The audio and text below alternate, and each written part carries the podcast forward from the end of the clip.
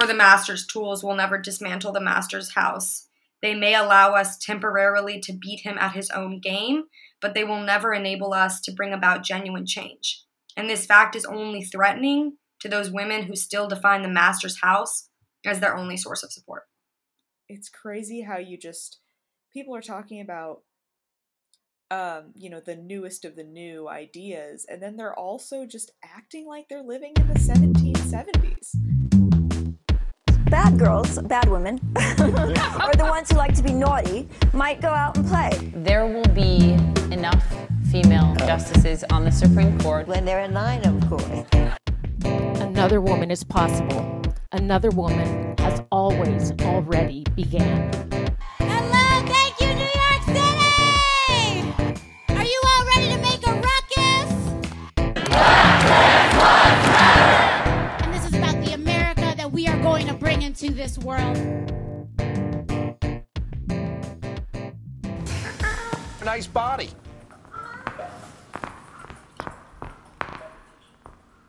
Okay. What was that noise? I just said cool, and then you said something at the same time. So so I guess now we're going to talk about the master's tools will never dismantle the master's house, which is the titular essay of this whole anthology. Um, so it's kind of the most important one, probably.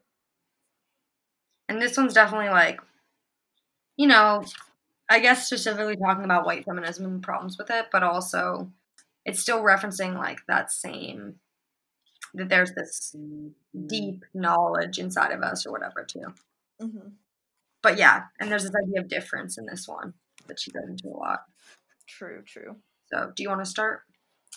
Uh, yeah, so I think it's fair to say that the, like at least one main idea of the master's tools will never dismantle the master's house is intersectionality and basically being constantly aware. She she wants us to always be vigilant that we're not using the tools of the master to engage in revolution, because the master being heteropatriarchy, whiteness, uh, Europe, colonialism, yeah, Europe, like Europe in general, the the empire, all these systems of power that that hold power over those who are oppressed by those in power. Um, we need to be vigilant and aware that we're not using the tools that derive from them to try and dismantle them. I mean, it's it's pretty straightforward, I think. So, but she opens with the uh, New York University Institute for the Humanities conference in nineteen seventy-eight. Mm-hmm. And she was assigned to talk about the role of difference within the lives of American women, difference of race, sexuality, class, and age. And she, she was, she gets kind of pissed off because she is one of only two Black women who presented there, and they were found in the last hour. um, So she's, you know, she's criticizing the people that run the conference for basically using only white women at a conference about women. It's like, how are you gonna how are you gonna take down patriarchy if if you're only using a section, a small section, uh, of the population that is affected by patriarchy? You know, it's like. She says, it means that only the most narrow perimeters of change are possible and allowable. Yeah. Well, it's also, it has to do with the same thing with, uh, it's like these women just want to be like white men. They're not really even trying to identify with other women. They're just, and this is just like a huge criticism of white feminism in general, that it's like, who do you, you want, who do you want to be equal to? Mm-hmm. You want equality, but who do you want to be equal to? You want to be equal to white men. Well, that's never going to be tearing down whiteness, because you're still benefiting from being white. And so you're just hoping that the feminine part of you can just be minimized or hidden, you know, that you can just... I don't know, it's this interesting thing, too, that um, uh, Hannah Arendt talks about with like the origins of totalitarianism. So she's talking about, like in that book, she's talking about Jews, but she also ends up comparing it to Black Americans. Um, but I think this kind of relates to like to white Americans or white women. But she says like, because like being Jewish was this caste that was so unacceptable, like Jews only had the chance of like being accepted into society by like distinguishing themselves as like a special Jew, as in different from the masses of Jews. So that part of becoming accepted was a rejection of like the other Jews. So it was like, oh yeah, most Jews are like whatever, but I'm like an especially talented Jew. And so like that part of being accepted was like a rejection of yourself or your own group. And I feel that way with white women a lot, when it's like, oh, all they want to do is like, oh, just give me a chance to talk about Plato or, you know, write about Hegel, because like, I just want the chance that like white guys have. But it's like, well, what about just changing the entire narrative, the entire system, where like, we're not centering on Plato and Hegel. Like we're actually centering like, you know, Audre Lorde. And like understanding that is going to be more important. But, you know, anyway, so I think that that's part of the tension she's getting at here too. It's just that like, they just don't want to like have to deal with, like for white women, it's like how, oh, abortion rights, like that's reproductive rights. We're good. And it's like, well, a lot of people can't get abortions, or a lot of people don't have access to birth control, or Um, a lot of people don't trust the fucking medical industry because it used to fucking sterilize them not that yeah. long ago. Or they're poor and like can't exactly. act, even if they wanted to access the care, they can't. Exactly. Medicare for all people, Medicare for all. But yeah. Yep.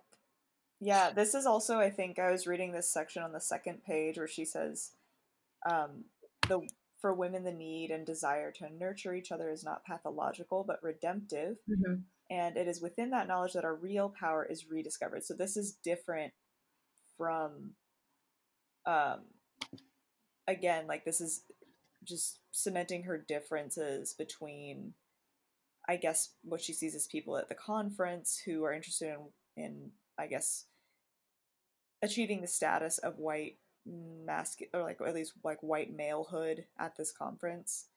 And she's trying to tell them, the desire to nurture is not pathological. It's it's actually, it's good. It's where our real power is rediscovered when when we have the knowledge of that. And that only within a patriarchal structure is maternity the only social power open to women. So this is an important difference between her and Shulie, two di- very different feminists, that Shulie thinks that, like, she Shulie fundamentally questions whether women are nurturers, and Audre, being a mother and a partner to, I think, one, at least one man and at least two women, two or three women throughout her life, um, she clearly thinks nurturing is an important part of being human, um, and that there's power in it. But she disagrees. She just disagrees that the desire to nurture and the need to nurture others and each other, women specifically, is only seen as a disadvantage in, in patriarchy. So she's she's not saying that women are nurturers. She's just saying that we need to open our minds to the idea that women who are nurturers are like they they have the same legitimacy, I guess, as as like, I guess, the more conventional second wave feminist idea of this time, which is we're not all nurturers. Like, don't tell us we're all nurturers. Don't put us in a box. Mm-hmm. Yeah. Well, also though, she's saying too, like specifically, so I think, yeah, what's ironic to her is like, okay, you want to bring one Black woman here to talk about all these differences, but you're not going to bring like women from the third world. You're not going to bring like, right. yeah, you're going to bring, so How, how are you going to learn about all these differences? You just want one Black, like basically tokenism. Like you want one Black woman to tell you about race, sexuality, class, you know. Obviously she is very like well equipped to do that, but it's still just like you're putting it all on her. And what if she wanted to talk about existentialism, which she says too? She's like, you're just assuming Black women could only want to talk about difference. Yeah. But then she also says, like, there was an absence of any consideration of lesbian consciousness. And I think that's something that strikes her a lot throughout, like, everything, really, is that, like, even in feminism, just so much of the expectation is that, like, what women want is to be able to have relationships with men. And, like, even though there was a movement in the United States, like, in radical feminism, where people would basically, I don't want to say be chosen lesbians, but they would just be, like, like, as a political statement, like, there's no way to be in a heterosexual relationship without reproducing, like, the systems of domination between, like, without reproducing sexism, like, so, yeah, so there's a way in which, like, being a lesbian itself is, like, uh, a radical act, like, against masculinity, and yet, like, is not dealt with at all. And she says, like, oh, they talk about relationships between women, but, like, the model that they're using is, like, not her experience. Like, she has, and this makes sense, too, she has an a, an experience of, like, relying almost solely on women and, like, these interdependent relationships between women. But, like, yeah, if you're a lesbian and, like, your partner is a woman, too, you don't really, like, necess- like, a male doesn't really have to be part of your, like, model of, like, a family, I guess. Um, mm-hmm. Yeah, definitely. But yeah. And then there's, she makes this comment, I don't really know what it means, at the bottom of page seventeen. This is the difference between the passive be and the active being. Yeah, yeah, yeah. Interdependency between women is the way to a freedom which allows the I to be, not in order to be used, but in order to be creative. This is a difference between the passive be and the active being. Yeah, so that's, I thought, again, might be related to the European mode, because it's not in order to be used, but in order to be creative. Like, um, so the creative is the non-European. And but also, like, so usually the woman becomes, quote unquote, I mean, at least in the typical model, becomes dependent on the man for survival. She's, like, here being like, no, women should be interdependent mm-hmm. on each other. And I think this is, like, also a pushback against, like, remember when we talked about the privatization of women after the right to vote was won? How they, like, re-privatized this and they went back into, like, family units where, like, their main adult interaction was with, like, a male. Mm-hmm. Yeah. So, yeah, I just thought that was, like, an interesting thing where she's, like, this isn't even been noticed by feminists because they're so unaware of lesbian consciousness that they don't even think that, like, it's a possible way people could be. Um, it is a way people are already, yeah. and, like, they've yeah. been that way for forever, and I know. Like, we can draw from that we can draw from that knowledge of interdependency. It's, like, seems like a very obvious source of information that they're just ignoring. Exactly. I mean, it's like, what is this feminism even, like, who is this for? Yeah, right. Yeah, so she she is also very interested in, like, plurality, I think. She she doesn't like being told that she needs to talk about difference, it seems like. She she wants us to to understand our differences and care for each other and nurture each other despite our differences, but she does want us to unite. Like, she really is interested in interdependence of mutual, non-dominant differences. Um She says, this enables us to descend into the chaos of knowledge and return with true visions of our future, along with the concomitant power to effect those changes which can bring that future into being. Difference is that raw and powerful connection from which our personal power is forged. So she's very positive about difference. Well, it's interesting. It kind of strikes me as an argument for diversity as well. Like, why we need to, like, be integrated, basically. Why we need to interact with people of other cultures and such, because mm-hmm. it's yeah. like literally a source of, like, knowledge and power again. Mm-hmm. Survival is not an academic skill. I like that quote a lot. She's, she thinks everything is being too academic and academicized, or, like, I guess, like, oriented toward an academic framework, when she's like, no, this is this is survival, and it doesn't need to be restricted to the academy.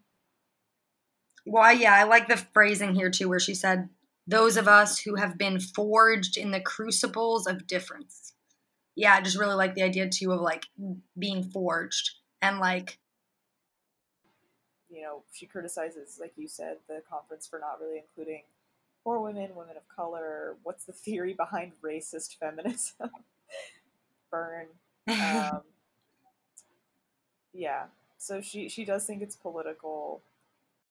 She asks a lot of questions of the people in the conference, basically just saying, again, reiterating, you know, you're leaving a lot of people out. And the fact that this is so academic and removed from a lot of real women's lives kind of inoculates it um, as being an effective and powerful tool to actually get, to actually enact the theories you guys are talking about. Um, Right, she has that great quote, which is like, if white American feminist theory need not deal with the differences between us and the resulting difference in our oppressions, then how do you deal with the fact that the women who clean your houses and tend your children while you attend conferences on feminist theory are for the most part poor women and women of color?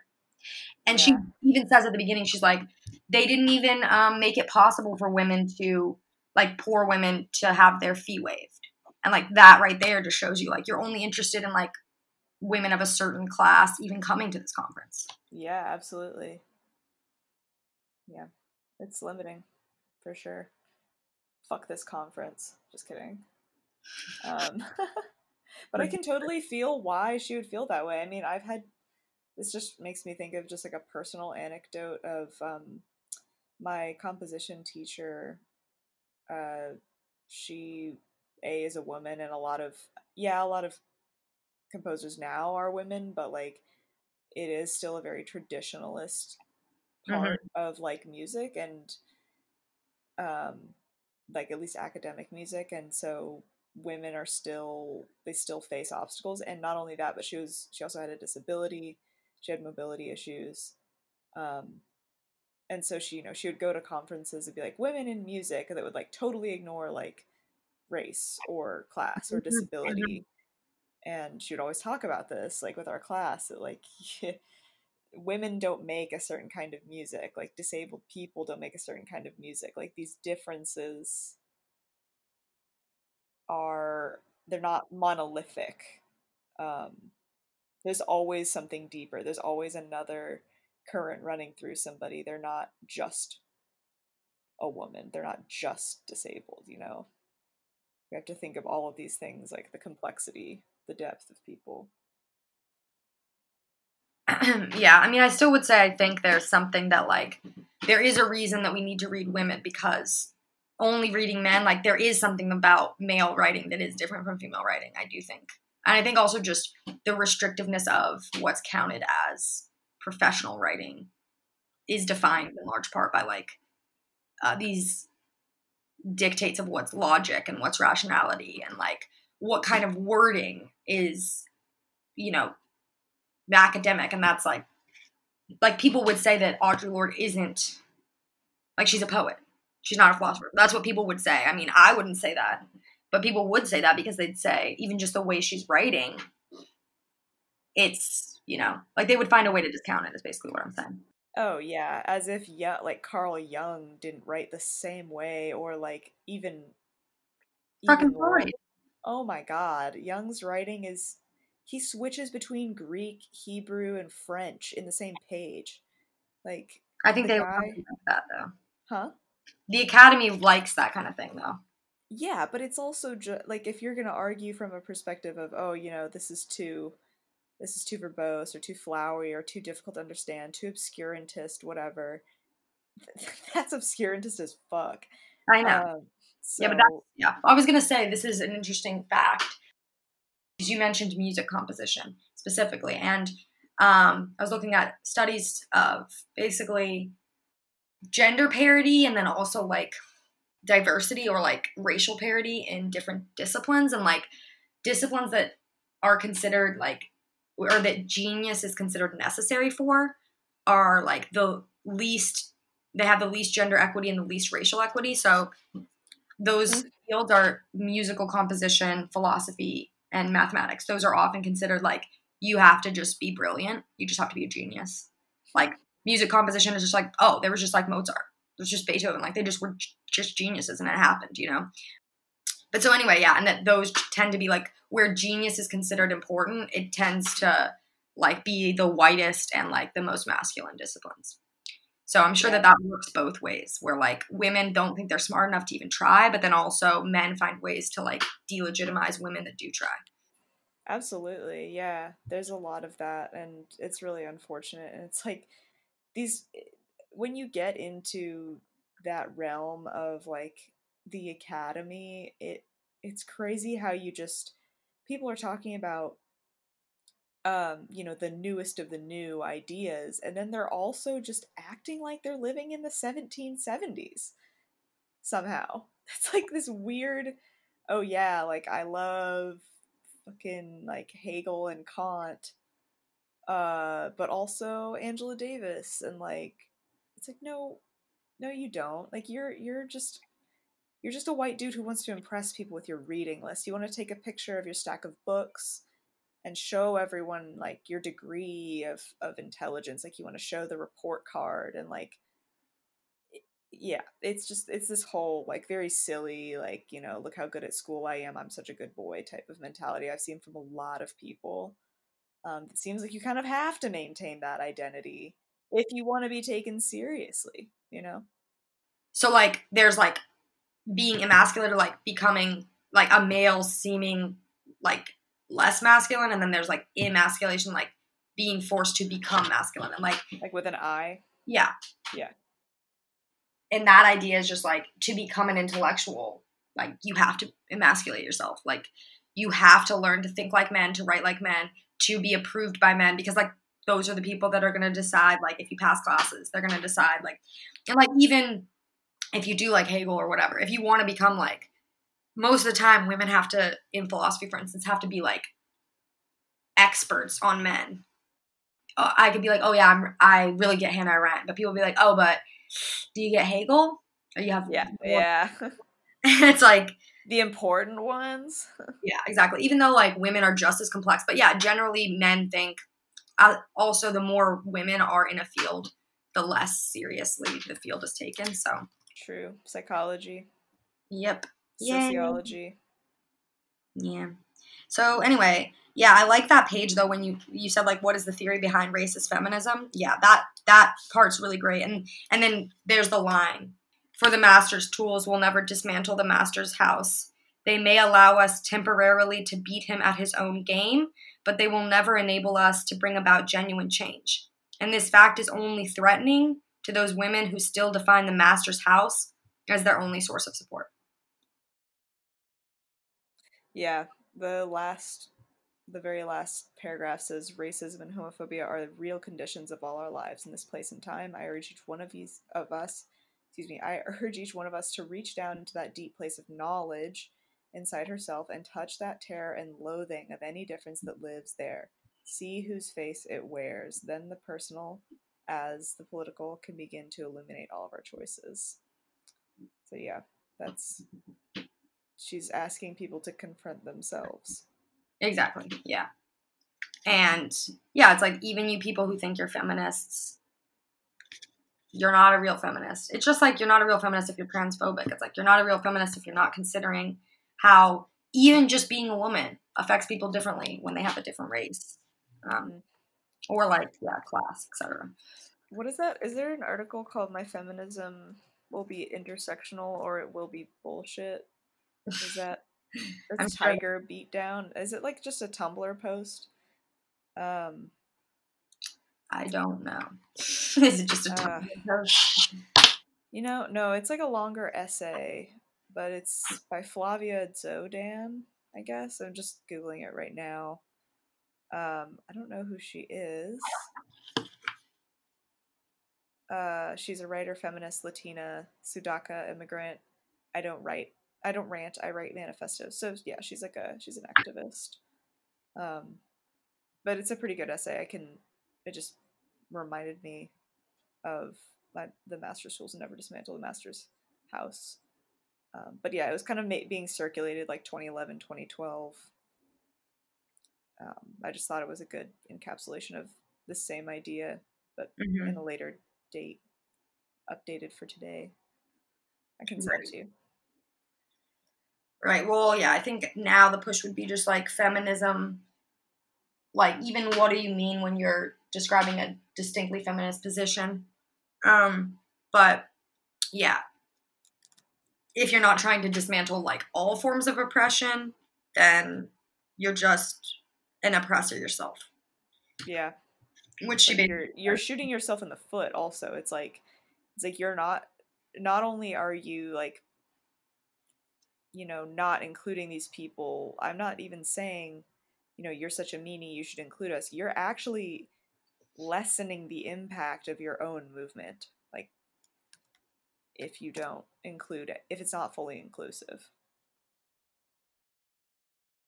For the uses of anger, um, it's, you know, similar to the uses of the erotic chapter. Of course, she's sort of trying to tell us like what we can do with our anger. Um, but it's definitely different than the erotic.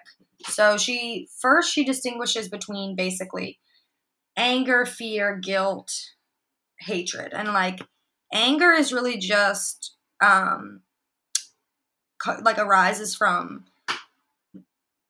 like misunderstandings between peers, basically. Um, and then like fear, like people are afraid of anger, and like she wants us to not have that fear, basically. Um, and then like, she's just like, guilt doesn't serve anybody.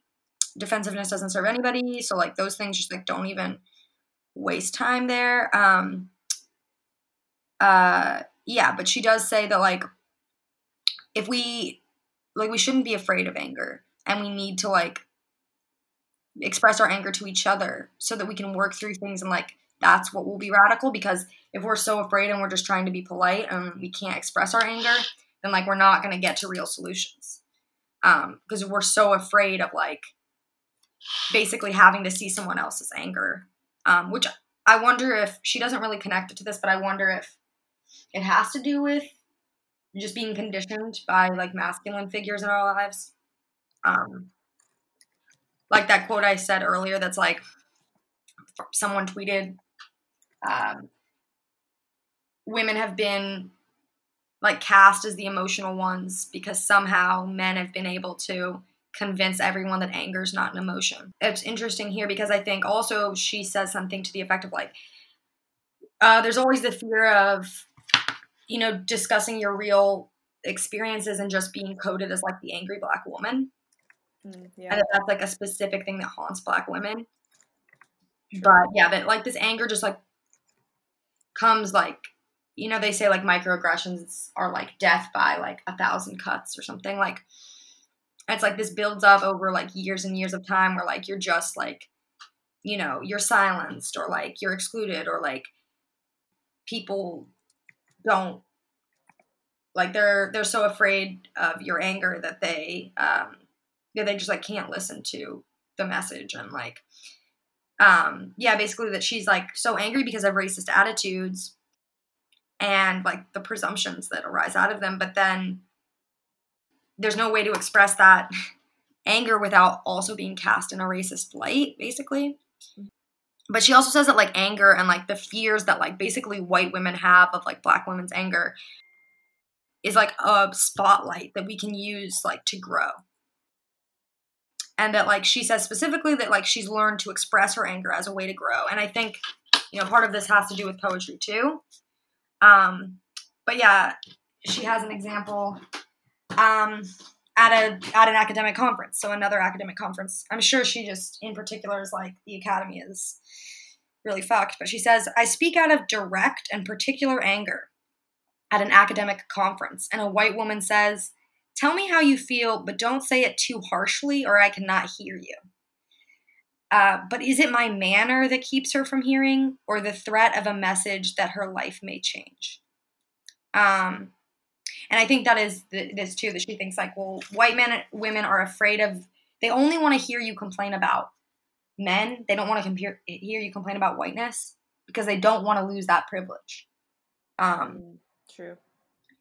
And yeah, basically she says like, you know, even though there's like all, you know, fifteen years of the women's movement, like on campus after campus, she says, like, she hears people say, like, how can we address the issues of racism? Like, there are no women of color. And then basically people are like, we have no one in our department equipped to teach the work of women of color, which is literally still a common excuse that they use now. It's like, oh, we just don't have people who can do that. They don't want to have white people doing that. But it's like, um, so hire more black women. Like, um, but yeah, she also says, so now white women are finally like examining their relationship to black women. Um, and they're really trying to reckon with it in some some way, but that is also like they have these, even their images of black women, because they don't interact with them very much, are still stereotypes. But then she says, this is another like, wow, okay, this is another incident. She says, I wheel my two-year-old daughter in a shopping cart through a supermarket in Eastchester in nineteen sixty-seven, and a little white girl riding past in her mother's cart calls out excitedly, oh, look, mommy, a baby maid. Uh. Yeah, dude. So it's like, and it's just like, yeah, you're being coded like when you're two. And it's like, you can't even fucking protect your kid from that, because it's like anywhere you go, there's going to be like, and it's like the kid's not even trying to be racist. It's just that's literally how you think of black people.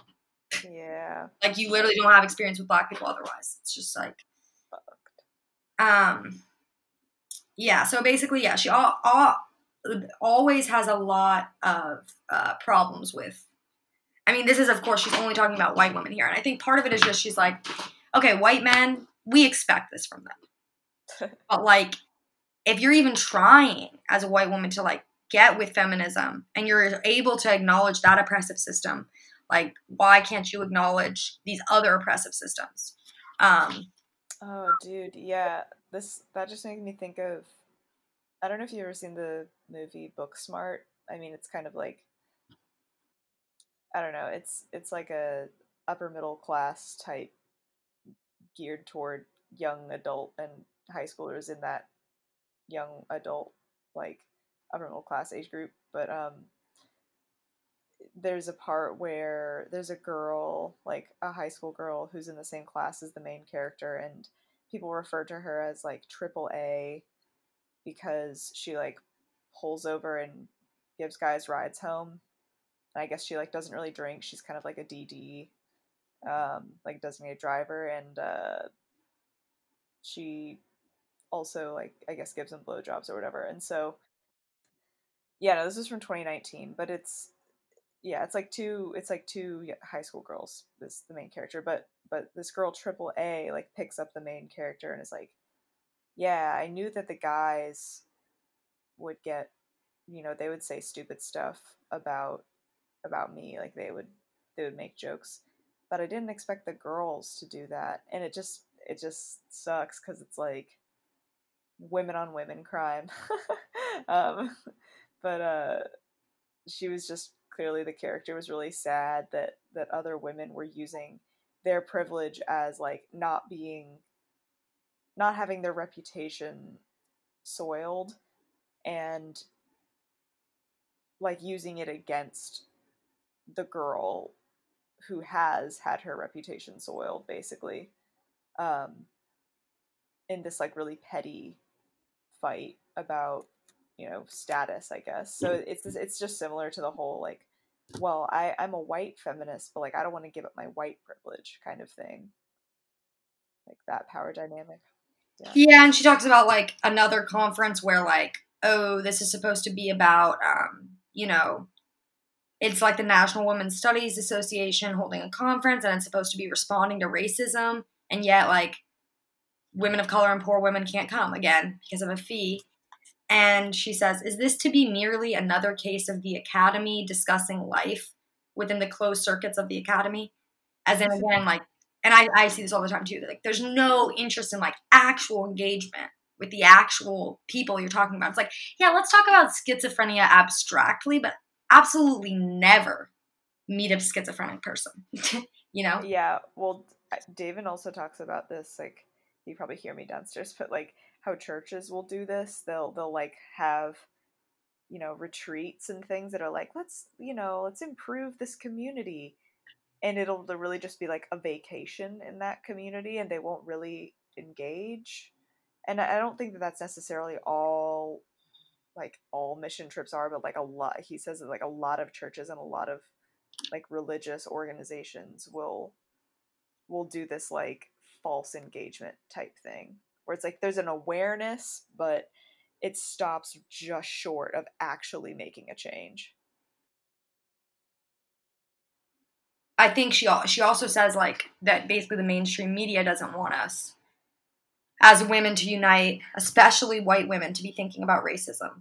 Um, and, you know, of course, like, again, she brings up capitalism and she's like, well, this system itself needs racism and sexism. Like, it's necessary as a prop of profit.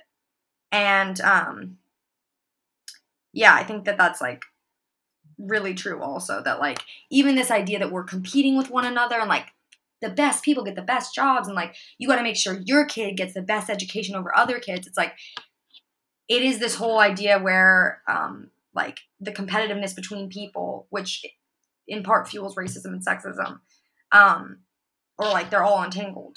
Um, it's just, like, necessary for capitalism to get you to, like, go to work, basically. Um, but, yeah. Yeah, I just want to, like, say a few more things here that are, like, related to that, and then you can say that. But, yeah, so, she again, she she distinguishes between hatred and anger, and she's like, okay, anger is, um, you know, it comes about because of, like, disagreements between people who really could be allies. Um, and we cannot allow our fear of anger to deflect us nor seduce us into settling for anything less and the hard work of excavating honesty. Um, and that, like, you know, hatred, and she talks about, like, the goals are different. So hatred's goal is destruction and death. And it's something that happens in reaction to, like, people who don't share our goals. So, like, I think of, like, you know, hating Trump. It's, like, it is because, like, this person actively wants things to be in the world, be the world to be a certain way. Like, they're going to do everything to make that wor- the world that way. And, like, I have the opposite goals. And, like, what is, what, what kind of movement can we even have with those people? Um, the object's just death and destruction. But then she says, anger is a grief of distortions between peers, and its object is change. And then she goes into also that, like, these distortions about difference, like, they come about as part of, like, they're really historical, and we have to, like, meet with peers, like, find a way to talk to people who are different than us so that we can begin to alter those distortions and, like, actually be able to see each other. We have to ask ourselves, who profits from all of this, this whole system of, like, distorting difference, which we know who profits from it. And then, yeah, she says, like, women of color have grown up in a symphony of anger. And I like this, too, because she says, I say symphony because we have had to learn to orchestrate those furies so that they do not tear us apart. And then she says, and some women have not survived. They've, they haven't been able to. And part of my anger is always libation for my fallen sisters. Um, libation. And, yeah. That's a poetic word to use there. I know. Well, yeah, even the symphony and, like, that you're orchestrating these feelings, like, it's, like, always very metaphorical. But, yeah, she's like, I don't get it. Like, why is the anger of, of like, women of color more threatening than the hatred people hold towards all women? Yeah. Um, and, yeah, so it's, like, you should see other women, even if they're black, as more ready allies than men. Um, and it's not the anger of other women that will destroy us, but our refusal to stand still and listen to its rhythms and to learn from it. Um, because, like, anger is an, a source of empowerment. And then she says, um, blah, blah, blah, like, most women haven't formed tools for facing anger constructively. Um, she, like, criticized consciousness raising groups as, like, mostly dealing with white, like, white women. Um, And that they didn't understand or, like, ever deal with the contradictions of, like, woman as oppressor, how they themselves could be oppressors. Um, yeah. And that all they knew to, how to deal with anger was to avoid it. Um, Deflect it. Flee from it under a blanket of guilt. Yeah. And then the next, yeah, the next, I looked into this and I found a document. It hasn't been transcribed, so it's, like, the original writing. It's from nineteen twenty-one, but it's this, you know, um, Mary Church Terrell uh, tells the story of a pregnant black woman whose baby, like the baby's torn from her body after she's lynched. This, yeah, I read like an account of this, and yeah. It is revolting. Yeah, and then two women, who two white women who are there, are like, what did she do to deserve it? And it's just like, yeah, this is exactly, it's like, you're not even questioning the system itself that's doing these things. Like, you're, you still are putting so much trust in these, like, and it is a, a particularly masculine way to deal with um, problems. But, yeah. Let, letting them play out. Yeah, it is this interesting thing, too, because there is, like, the pregnancy and the baby. And, like, there's this, um, actually, Dorothy Roberts uses this image in Killing the Black Body, where she says, like, the most moving but, like, distressing, like, image that she's come across in all of her research on, like, reproductive rights in the United States is, like, the pregnant slave that they would they would dig a hole in the ground and have her lay face down so yeah. that they could still whip her, but it wouldn't damage the baby. Yeah, except it completely still did, and also that wasn't always done.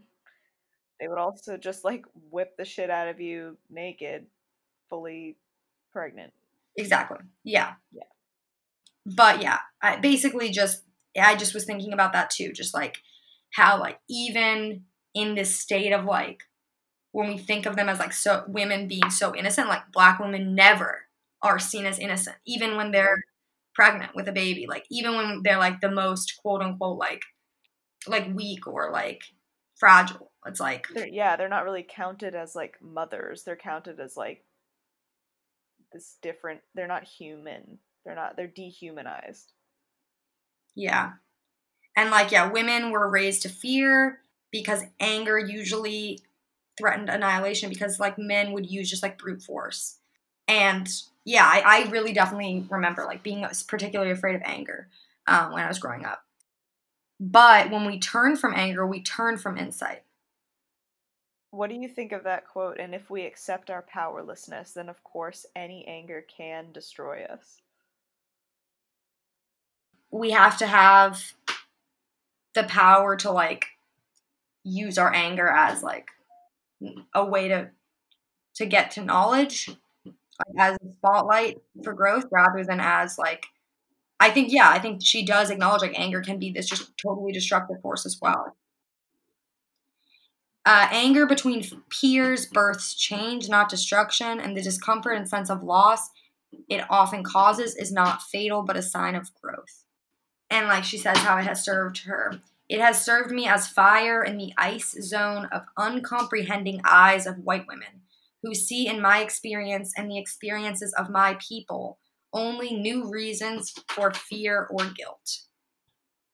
That's the thing. I mean, honestly, it comes up with Republicans and Democrats too. Like, I would say right now that, like, it's really weird that Democrats are trying to, like, find common ground with Republicans more than, like, with other Democrats. But yeah, I think the same thing happens where, like, progressives have can have so much anger towards moderates, and moderates can have so much anger towards progressives in the Democratic Party.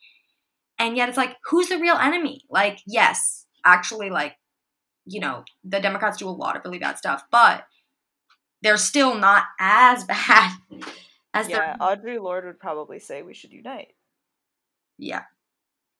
For or sure. At least, yeah, but that's that also requires moderates listening to progressives' anger, which they hate doing, so.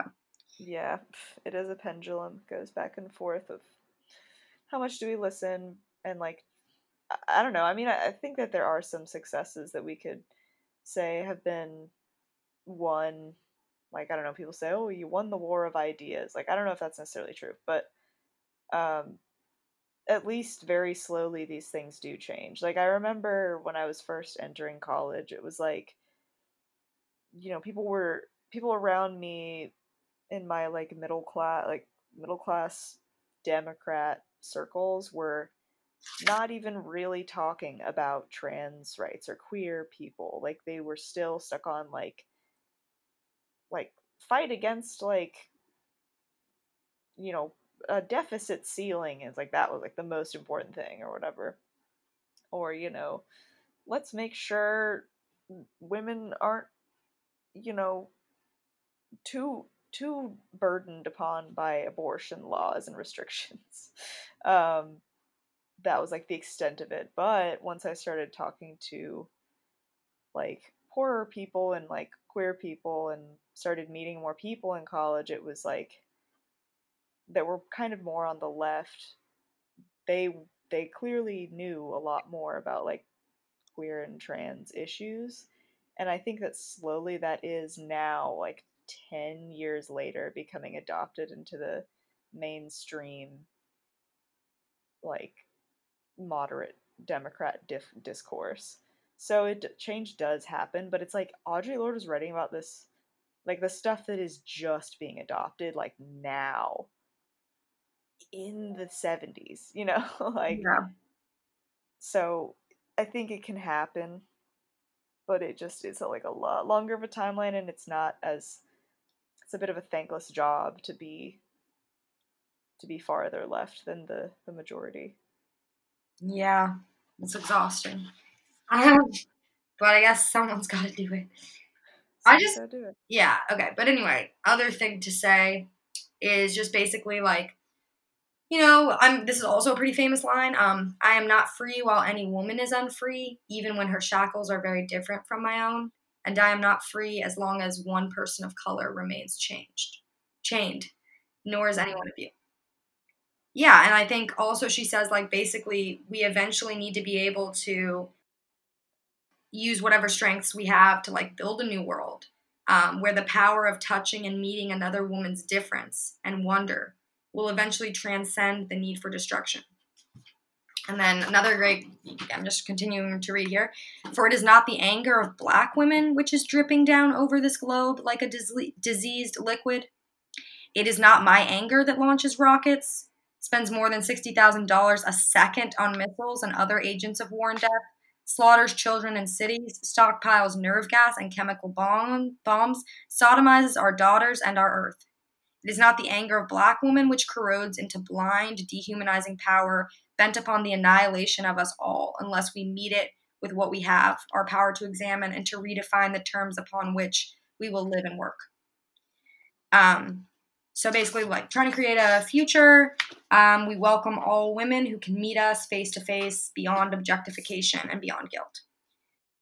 So, yeah, I mean, I do think it's specifically written to white women, like, or, like, learn something, dude, like, finally learn something. But also to black women, like, I know exactly how frustrated you are. I've dealt with these exact same things, you know. Mm-hmm. Okay, yeah. So you want to just quickly tell us what we can – it's kind of a long chapter, but what we can learn from uh, the nineteen sixties. Yeah, so a lot of this chapter is about Malcolm X and how – she came around to believing that his message was like a an important one moving forward through politics. Um, so she talks about how it was first when she first heard about Malcolm X and the Black Muslims. She was it was February nineteen sixty-five. She was raising two children and a husband in a three-room flat in Harlem. Um, she did not really give much thought to him or the Nation of Islam because of their attitude towards women, as well as because of their non-activist stance. But then she kind of comes around to Malcolm X. And we also know that Malcolm X changed his views throughout his life. He he left the Nation of Islam. Um, I think they, I think they like, I'm not sure exactly what it was, but they publicly denounced him, and there was a whole feud there. Um, and he kind of developed more progressive views later in life. Um, he became more intersectional, I guess. And he broadened his opinions concerning the role of women in society and the revolution. He was beginning to speak with increasing respect of the connection between himself and Martin Luther King Junior, whose policies of nonviolence appeared to be so opposite to his own. And he began to examine the societal conditions under which alliances and coalitions must indeed occur. Um, yeah, so the nineteen sixties, she just says, is uh, there was a lot of anger in the black community that was often expressed in a lot of different ways. Um, she said a lot of the time vertically against the corruption of power, but also in a very damaging way horizontally towards those closest to us who mirrored our own impotence. Um, she says, we were po- poised for attack, not always in the most effective places. When we disagreed with one another about the solution to a particular problem, we were often far more vicious to each other other than to, than to the originators of our common problem. Um, we all know about Martin Luther King and Malcolm X being of different uh, political uh, persuasions, I guess, saying at least how white people characterized M L K when they weren't, you know, just trying to defame him and assassinate him. They characterized him as the the non-violent one, you know, the good the good church boy, the nice one, and then Malcolm X, scary, evil, black, gun, Islam, you know, like other, they, you know, Malcolm X bad, Martin Luther King good. That's how it's kind of told today, the story of the nineteen sixties. Back in the nineteen sixties, white people were terrified of both of them. Let's just make that clear. Um, Martin Luther King, they were both assassinated, one by a crazy white guy and another by the F B I. So, yeah, they're, regardless of the different philosophies they they espoused regarding violence versus nonviolence, Malcolm X obviously coming around more toward nonviolence near the end of his career and the end of his life, really. Um, regardless of that, they were both assassinated. So they were both black. They were both brutalized.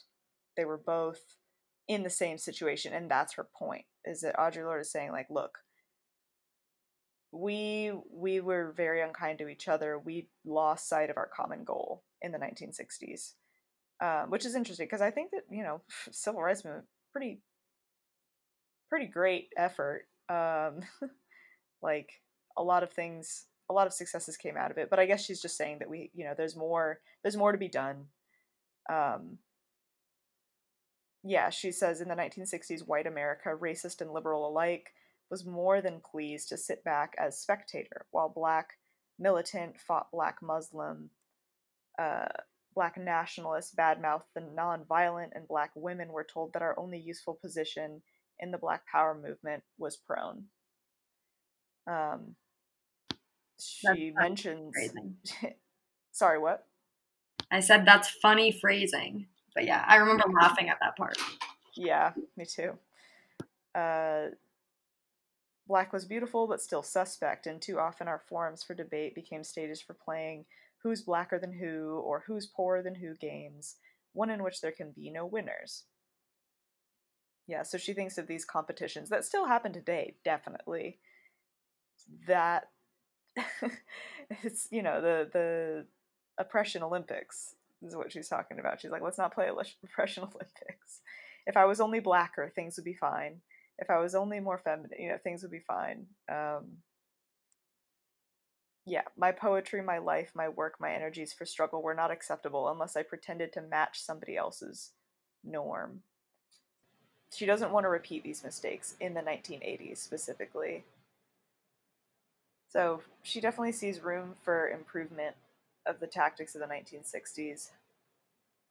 I've been talking a long time, so I can I can let you break in, Kay. I like that she says one of the most basic Black survival skills is the ability to change. I mean, there's a longer quote than that, but that's kind of the essence of what she says. Um, I also read Paul Beatty's novel, The Sellout, and he makes the exact same point. I mean, he he makes it in a much funnier, like, dark humor type way. Like, he says, like, the book is a is is black black humor, um, two blacks, and it's. Uh, he says, you know, after generations and generations of the only way you get to survive is by tricking white people into believing that either you are, you are not tricking them, or that you are doing what they're told, or that you're doing what you're told. Black people are quick on their feet. That's the only way you can survive as a Black American. So she just, she echoes that statement here and says that, you know, we need to rely on the strength that we have as Black people, as Black Americans, we need to rely on our creativity. We need to rely on our resilience and our ability to change, our flexibility, um, our ability to see our differences and work with it, because that's the only way that we've survived for the past four hundred years. And this is the way we're going to continue to survive. Um, I mean, it's dark, but I mean, sounds like she's right. Yeah, I mean, I think also part of this is like, there are right. leaders, but like, it's not, it can't just be up to them. There is no Black person who can afford to wait to be led into positive action for survival. So like, we can't just wait for there to be, you know, a leader. And like, even if there's right. a leader, are they going to be taken anyway? I think, yeah, the thing that she sees as like the worst is like when people destroy each other or use their anger against each other rather than the actual enemy, because it's just wasted energy. And she talks about that with like in like women's groups and then also in like the Black community. So I found that interesting too. But I think in both communities, she feels like no one gives a fuck about lesbians. So I was interested that she didn't really go into like the gay movement not caring about, you know, Black people or something. Yeah, she asks, can we really still afford to be fighting each other? Were Black people living in a time when the consciousness of our intended slaughter is all around us? People of color are increasingly expendable, our government's policy both here and abroad. So she gets into kind of more like third worldism here. Um, we're functioning under a government ready to repeat in El Salvador and Nicaragua the tragedy of Vietnam, which we then uh, did, definitely. Um, a government which stands on the wrong side of every single battle for liberation taking place upon this globe. Yeah, it's the apartheid in South Africa, the murder and torture in Haiti and El Salvador, South America. It's it's a bad look for, for history. So how do we work with that? How do we how do we revolt against all of this? It's clearly so much bigger, this power that they're facing. It's so much bigger than, you know, the Black lesbian group in New York. It's bigger than the Nation of Islam. It's bigger than NASA. It's bigger than uh, the National Organization for Women. Like, you have to all band together if you're even going to have a chance at taking an empire like this down. Yeah, so how would you say, like, like what's her strategy? I mean, it's like connecting people, expressing our real feelings, um, having difficult conversations, writing. Yeah, looking... Sh- She's very, like, look within yourself focused, I think. It's like you have to free yourself inside and, like, live live with that struggle internally to be able to act it out and, like, truly unite yeah. outside of yourself. So, like, you have to keep in mind the long term. So she's saying... revolution is not a one-time event. It's becoming always vigilant for the smallest opportunity to make a genuine change and establish outgrown responses. For instance, it is learning to address each other's difference with respect. Um, in a lot of ways, I think she is... Mm, she probably would describe herself as nonviolent, as her... like her praxis, at least, is probably very nonviolent. It's probably much more like mutual aid, communitarian focused, um, building a community, building interdependency, um, exhibiting kindness and love, like very, very much like the core of yourself reflects outside. And the change that you want to see in the world. You are like the change you want to see in the world. So I think that's kind of her her idea of how revolution is going to happen. She doesn't think it's a it's storming the Bastille. She thinks it's changing yourself. And everyone doing that, everyone changing themselves. Well, there we go. We got our homework assignment before next week. Just a brief transformation of selfhood.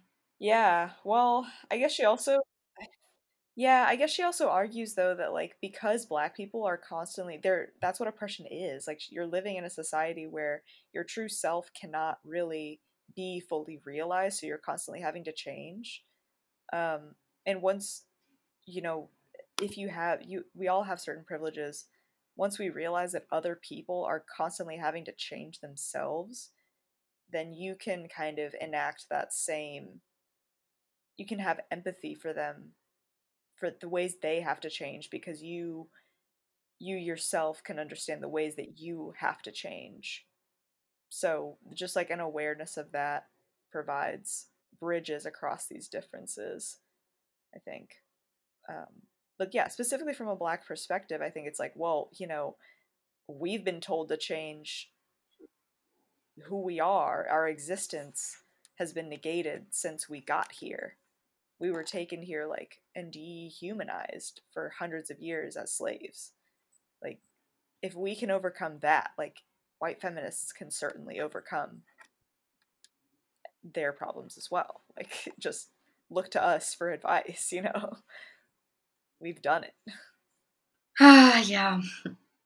Okay, so I guess... yeah, great. Uh, I have some more ideas of things, but I think next week we're going to do Angela Davis, right? Uh, yeah, let's do that. So I hope everyone notices that I've said um less from editing these podcasts and noticing how much I say it, slash now when I edit the podcasts, I just edit out my ums. So hopefully you're noticing that there's less of them. And then I was just about to say, um, yeah, that's all I really had to say. I just thought it was uh, something important to just speak directly to the audience about. Good, good job. We're all learning to change ourselves and edit our podcasts as we go. Uh, this has been a great, great, really long episode of Audre Lorde's The Master's Tools Will Never Dismantle the, dismantle the Master's House. Thanks so much for listening, and see you next time. Okay, bye. bye. Thank you for listening to this week's episode of The Gender Playbook. This has been an Eskins Theme production. Intro music by Savannah Theme. Please tune in again next week if you'd like to play some more gender games with us.